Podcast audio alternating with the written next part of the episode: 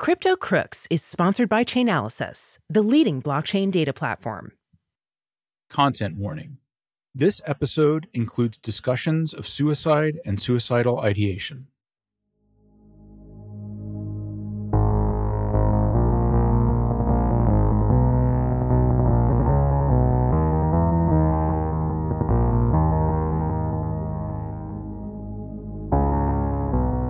It seems that John Bigatton never met a get rich quick scheme he didn't like.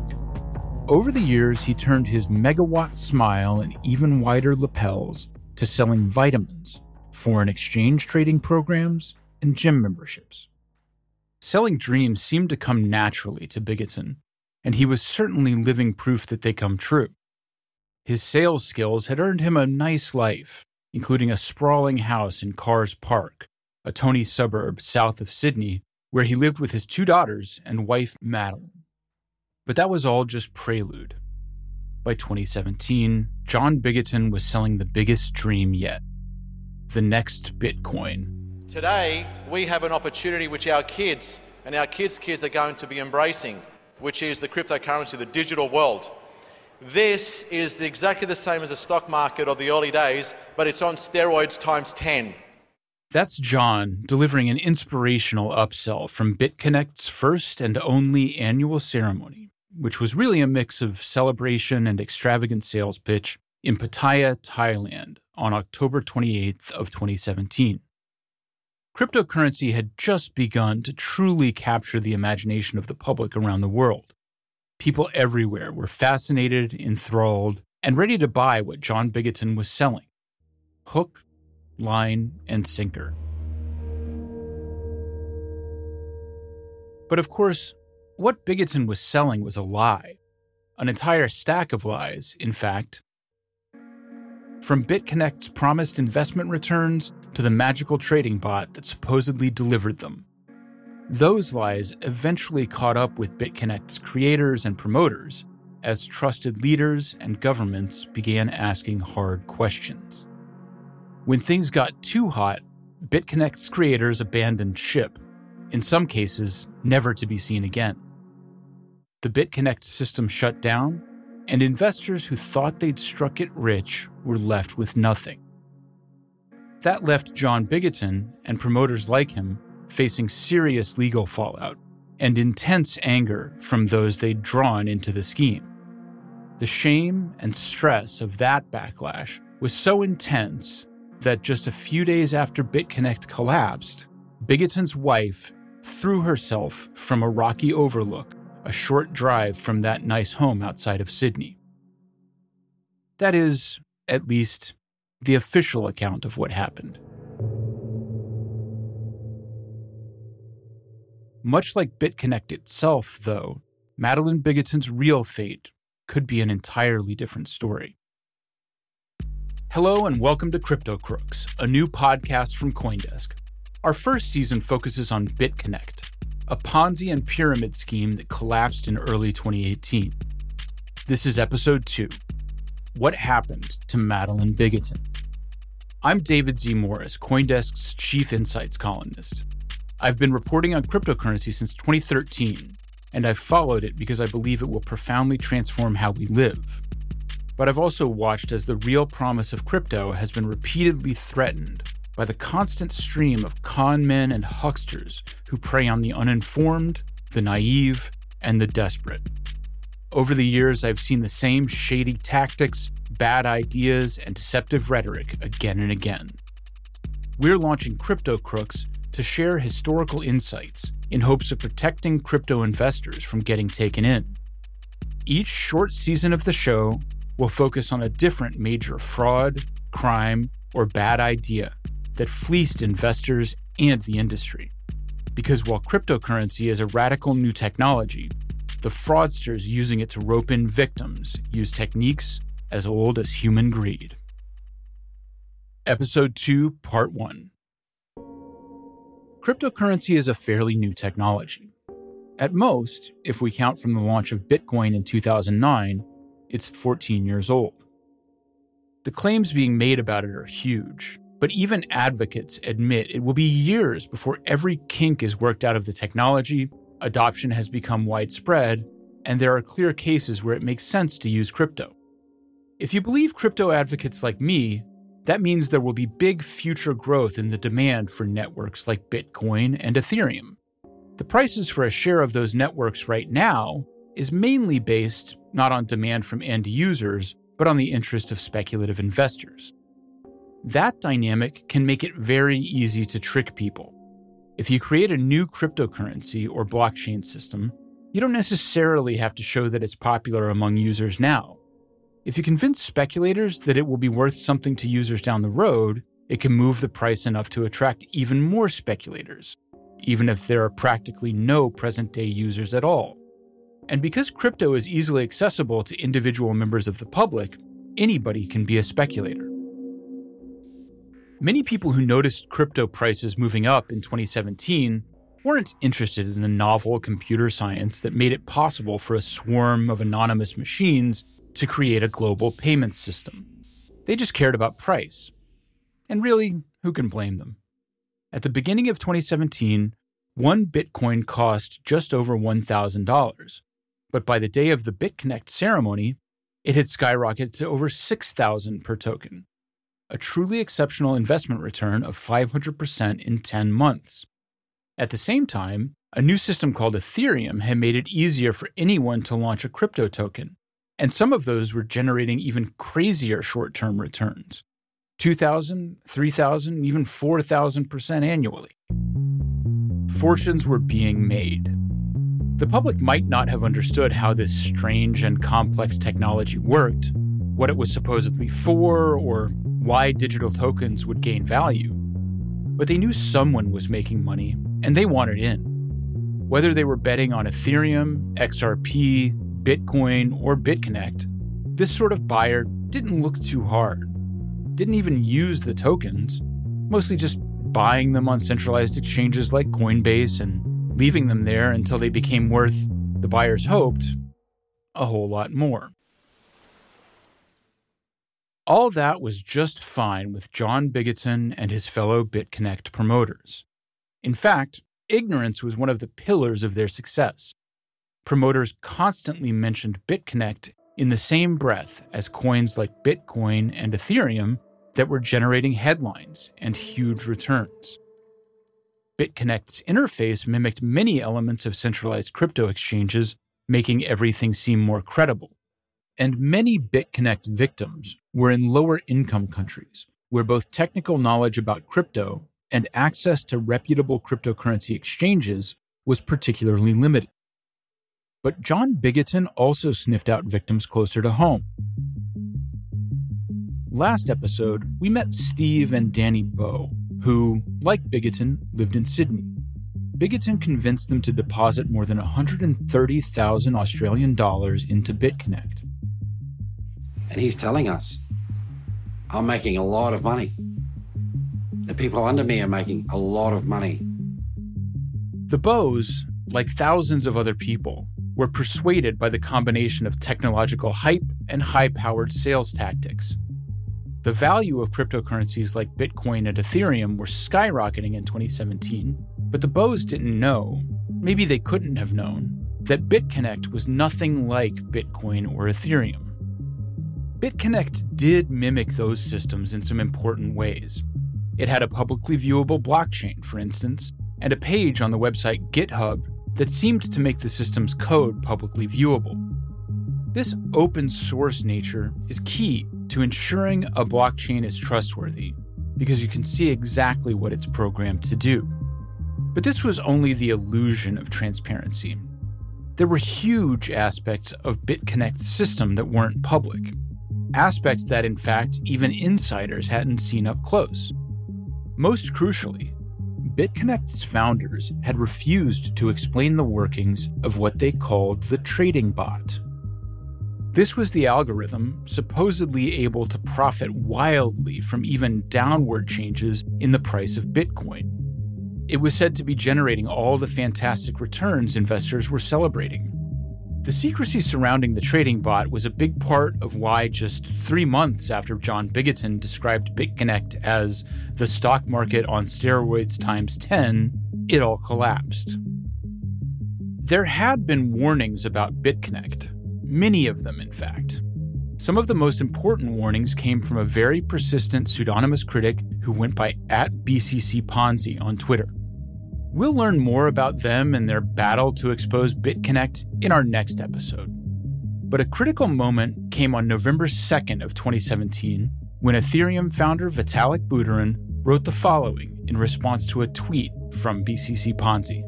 Quote, yeah, if 1% a day is what they offer, then that's a Ponzi. End quote. I think I was asking for a couple of big crypto people like Vitalik CZ from Binance to speak out about BitConnect that it was a Ponzi scheme. I think indeed it turned out to be very helpful because that definitely speed up things. Not just Vitalik, but there were a couple of others, and that really helped.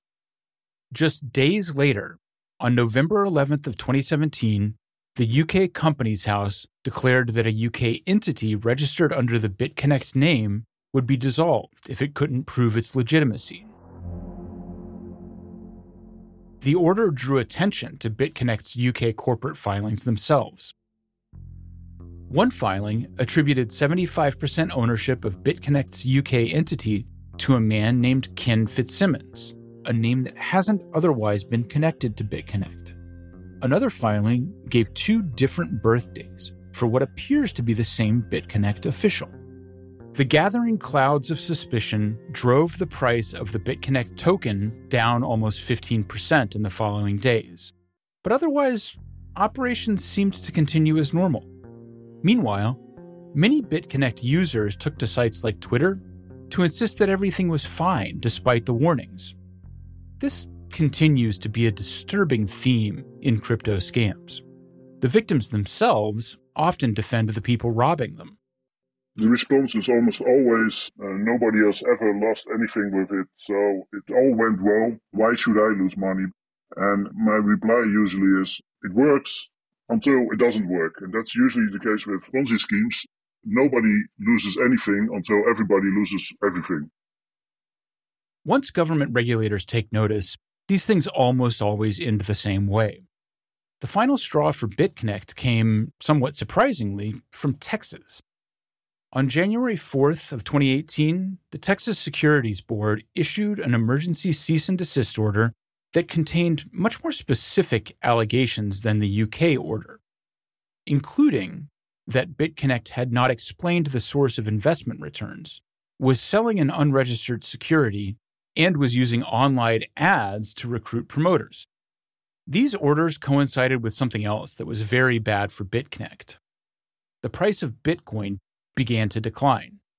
Mostly BitConnect, when it fell down, it was beginning of January, I believe. The biggest reason was the drop in price of Bitcoin, why it collapsed or why they cashed out. So, BCC Ponzi believes that law enforcement was far less important in bringing down the BitConnect scam than the price of Bitcoin was.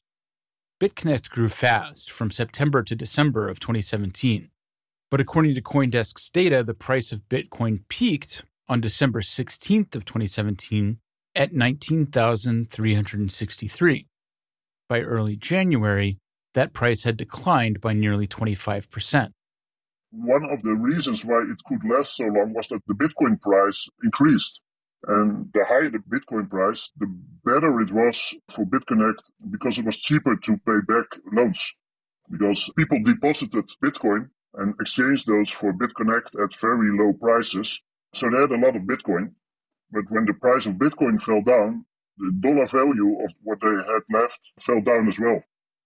Beyond the financial mechanics, the falling price of Bitcoin also quickly dampened the public's excitement about cryptocurrency.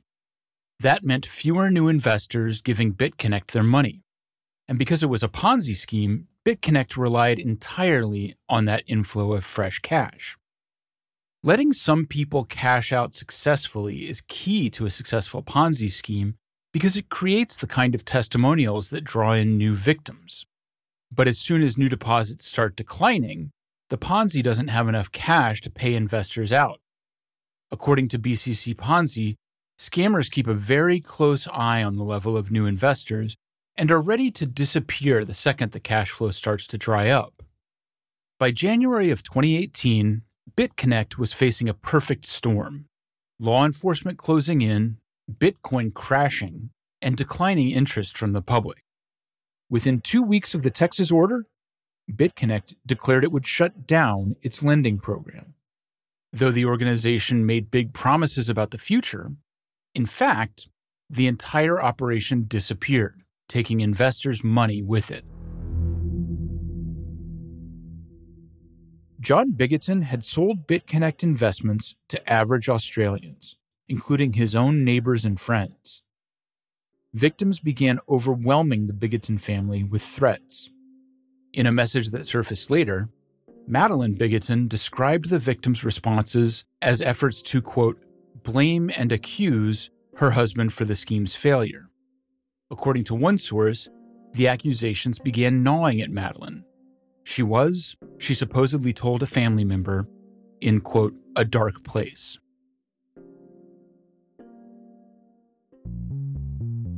Each year, Chainalysis, the blockchain data platform, releases their highly anticipated Crypto Crime Report. Readers gain access to 100 plus pages of original data, research, and case studies on the industry's most pressing topics, like ransomware, cross chain bridge hacks, and all the latest in crypto crime trends you should know. Reserve your copy at chainalysis.com slash cryptocrime. That's chainalysis.com slash crypto crime.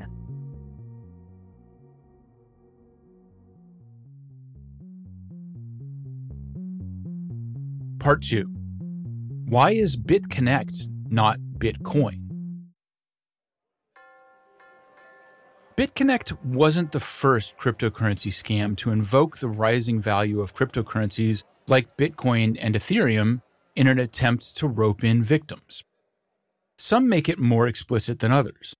Former action star Steven Seagal, a notorious fabulist in his own right, was promised at least a quarter of a million dollars to promote a fraud called Bitcoin 2 Gen, which wound up tricking victims out of $11 million. Seagal settled with the U.S. Securities and Exchange Commission in February of 2020, disgorging $314,000 in restitution.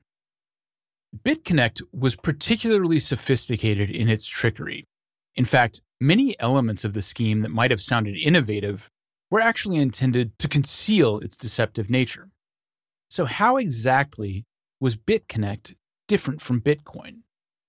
It's hard to know where to start. But the most important and fundamental difference is that Bitcoin is not issued by any company or group of individuals. While BitConnect did not have a conventional corporate or legal structure, it was run by a specific group of people. This is always the first thing to look for when evaluating any crypto project. The more control lies in the hands of a small group, the easier it is for them to steal your money.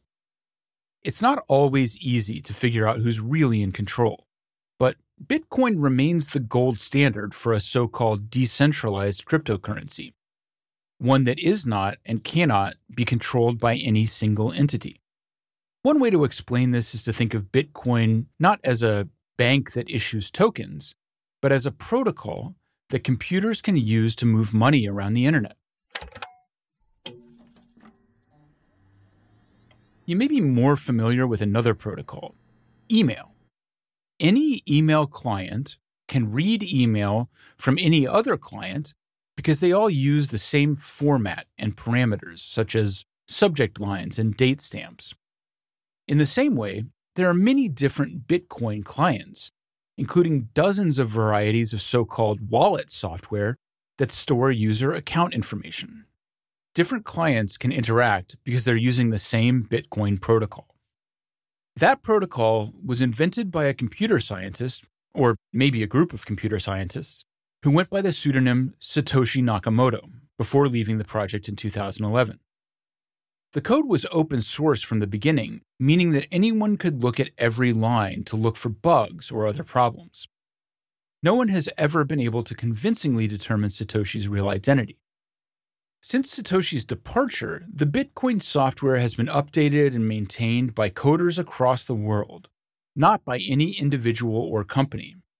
Anyone can suggest upgrades to the Bitcoin protocol and can even make a fork of Bitcoin, whether copying its software in whole or changing some element of it. Ultimately, Bitcoin users get to decide what software they want to run.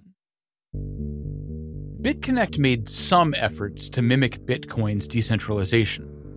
For one thing, BitConnect actually did have a blockchain, which is more than a prior big scam called OneCoin could claim. The blockchain was publicly viewable, tracking the movements of the BitConnect coin and even allowing the token to be traded on major cryptocurrency exchanges. BitConnect even had a GitHub page implying that there were freelance coders collaborating on BitConnect just as passionately as they were exchanging ideas about Bitcoin. But this was all fundamentally misleading, because while the BitConnect token moved on a public blockchain, everything that really mattered was shrouded in mystery. Above all, this was because the BCC token was ultimately only a way to track the loans that were at the heart of what BitConnect claimed to be doing. To get BitConnect coin, users had to send Bitcoin to BitConnect, supposedly as a loan that would be locked for weeks or months. This was, supposedly, so that the BitConnect trading bot could use that Bitcoin to generate profits. But users weren't shown exactly where their Bitcoin wound up. That's a problem for a lot of reasons, but the most basic one is summed up in an aphorism common among Bitcoin users not your keys, not your coins. That is, as soon as you hand over control of your cryptocurrency to a third party, you can't be certain they'll take good care of it or give it back. The phrase is often used in reference to crypto exchanges, which seem to fail regularly thanks to either incompetence or fraud and take depositors' money with them. For example, after the Canadian exchange Quadriga CX went bust in 2019, it was discovered that its sole administrator had been using customer funds both for personal speculation and to pay for his lavish lifestyle. Later, it would become clear that the BitConnect team had been doing more or less the same thing. But BitConnect's biggest, craziest lie was the so called trading bot. The bot could supposedly make money from trading Bitcoin, whether the market was moving up or down, by capturing sometimes very small price fluctuations. In some limited sense, this is theoretically plausible. Stock traders, for instance, can make money when a stock price falls if they have shorted that stock. The closest parallel to what BitConnect said it could do is probably what's known as high frequency trading, a technique that emerged in the 1990s and used elaborate algorithms and large amounts of money to bet on very small, moment to moment moves in the prices of financial assets. High frequency traders made just fractions of a penny on these bets, but could sometimes turn that into big profits through huge volumes. With the trading bot, BitConnect was associating itself with not one, but two cutting edge technologies cryptocurrency and algorithmic trading. Both had shown they could be wildly profitable investments but there were also major reasons for skepticism of those claims. Most obviously, as we heard BitConnect founder Satish Kumbhani explain in our first episode, BitConnect refused to show the trading bot to anyone. Again, this makes a degree of sense. For high frequency trading firms on Wall Street, the specifics of an algorithm are considered extremely valuable secrets. Trading algorithms are essentially strategies, and revealing them to anyone else means they could be copied. If enough people copied them, they wouldn't be profitable anymore. But BitConnect wasn't just hiding the trading bot's specific strategies. BitConnect could have shown it making trades without revealing its algorithm or the logic that led it to make specific decisions. But there is no evidence that anyone, including high ranking BitConnect promoters like John Bigatton, ever saw the trading bot in action at all. Everything about BitConnect, from its crypto flourishes to its invocation of complex trading, was intended to make it seem legitimate. And to someone without a finance background, the difference between the real thing and a fake would definitely have been hard to spot. But there is one golden rule when it comes to investment, one that doesn't take much technical or financial insight to follow. If it seems too good to be true, it probably is. With BitConnect, the clearest red flag was just how much money they claimed the trading bot could make. Especially the 1% daily, that's impossible. Uh, there's no one in the world that can actually achieve 1% daily with trading every day for a large amounts of money. That's just completely nonsense. And it's not even close. Even 0.1% is impossible, let alone 1%. So that's a huge red flag. That's the biggest red flag of all. BitConnect was actually claiming it could outperform even the high frequency traders it was imitating. BitConnect's promise of 1% gains compounded daily would add up to a staggering 3,678% annual return. According to a draft study by the Commodity Futures Trading Commission, the very top HFT funds have returned up to 120% in their best years. That's extremely good, but it's not even close to what BitConnect was promising.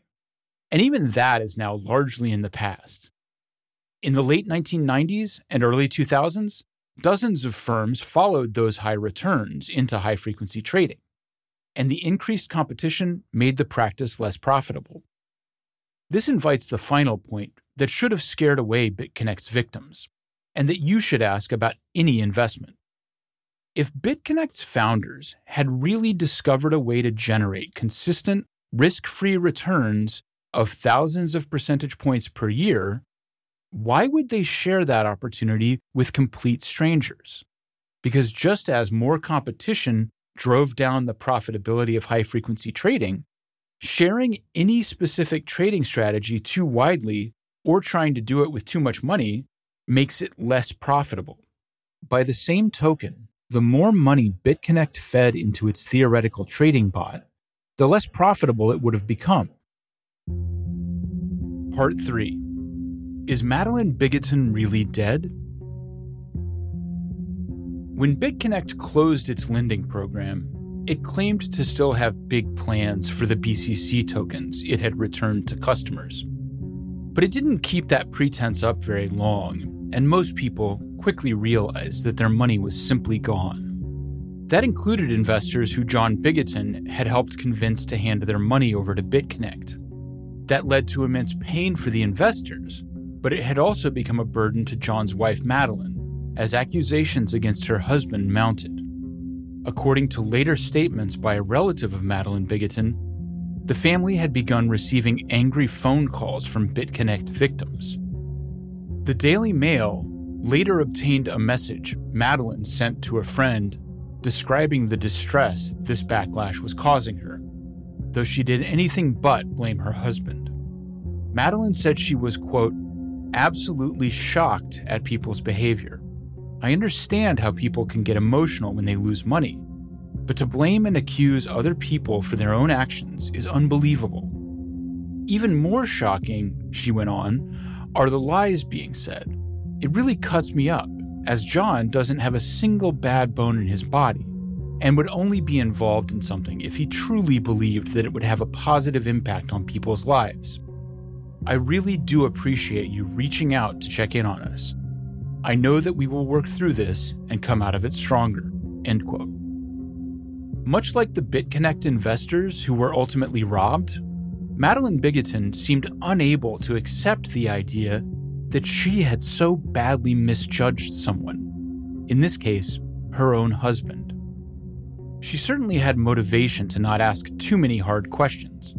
John Bigatton had been selling sketchy investment products for years and it had earned them a very nice life. And BitConnect may have been his biggest score of all. Bigatton was the lead BitConnect promoter for Australia, collecting a percentage of all the investments in BitConnect made by anyone in the country. Bigatton's counterpart in the United States was a man named Glenn Arcaro, who in 2022 would be sentenced to more than three years in prison for his role in the scheme.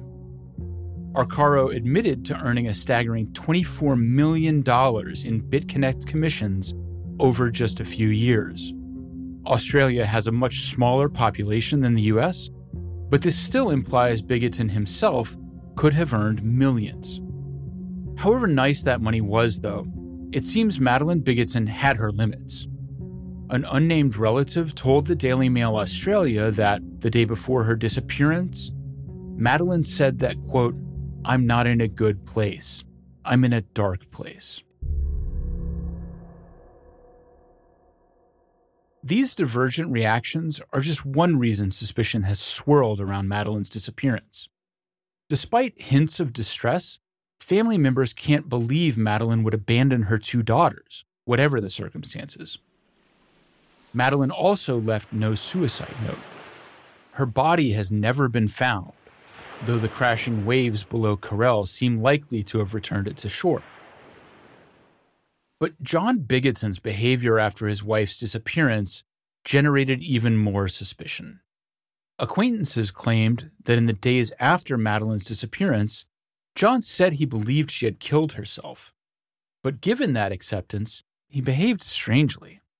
Madeline's uncle told the Daily Mail that soon after her disappearance, he confronted John. Quote, I confronted him and said, What happened to my niece? I just want to know. And it was then that he told me to f off. Also disturbing to many observers was a photo Bigatton posted to Facebook just one week after his wife's disappearance.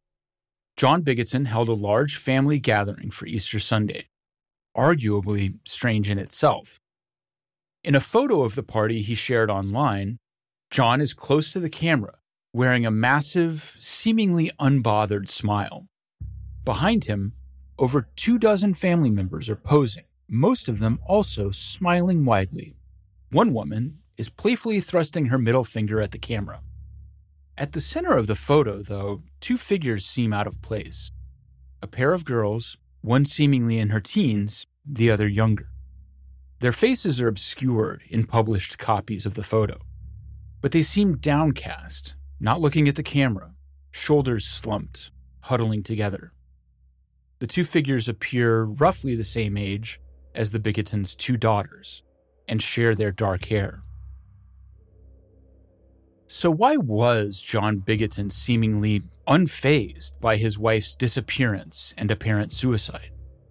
Was he just such a good salesman that he couldn't help displaying a false face on one of the darkest days of his life? Or was there something else going on? There has inevitably been speculation that John Bigatton may have played a role in his wife's death, though he has never been charged. Perhaps, some have speculated, she was considering leaving him, or even threatening to go to the authorities, and he killed her, setting it up to look like a suicide. But BitConnect victims have also floated a more compelling third possibility. Maybe Madeline and John faked her suicide together. Bitcoin is not as anonymous as it was once believed to be, but it's still possible to hide it from authorities. And a man like John Bigatton may have been familiar with other methods of hiding and moving wealth. If Madeline is still alive today, she might be living comfortably off the millions that John Bigatton reaped as part of a catastrophic scam and protecting that wealth from the authorities. Danny and Steve Bowe, the friends who John Bigatton swindled out of 130,000 Australian dollars, were among those who didn't believe Madeline really killed herself. You believe in your heart that there's a possibility she could still be out there? I like to think that. I think so. I do. Personally, I do. Really? I think it was just too convenient. If you had tens of millions of dollars, anything's possible. When she left her wedding ring on the center console of her SUV, was Madeline Bigatton accusing her husband? Was it a sign that John Bigatton's crimes had led her to her death? Or was she signaling that she remained loyal to him wherever she may have gone? For now, the mystery remains unsolved. But in November of 2020, John Bigatton was indicted on six charges of investment fraud by the Australian Securities and Investments Commission, or ASIC. The charges carry the threat of nearly 50 years in prison. Though the coronavirus pandemic delayed proceedings, the most recent update from ASIC signals that John Bigatton will go to trial for fraud in July of 2023. Though Madeline Bigatton's disappearance will not be on the docket, it seems very likely we'll learn more about it when her husband finally faces the music.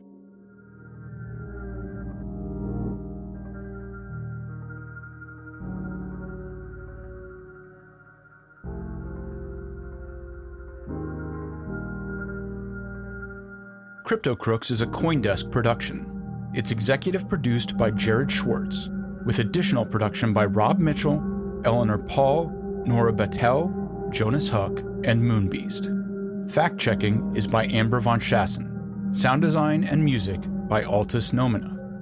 The show is written by me, David Z. Morris. Thanks for listening. We'll be back soon with another episode.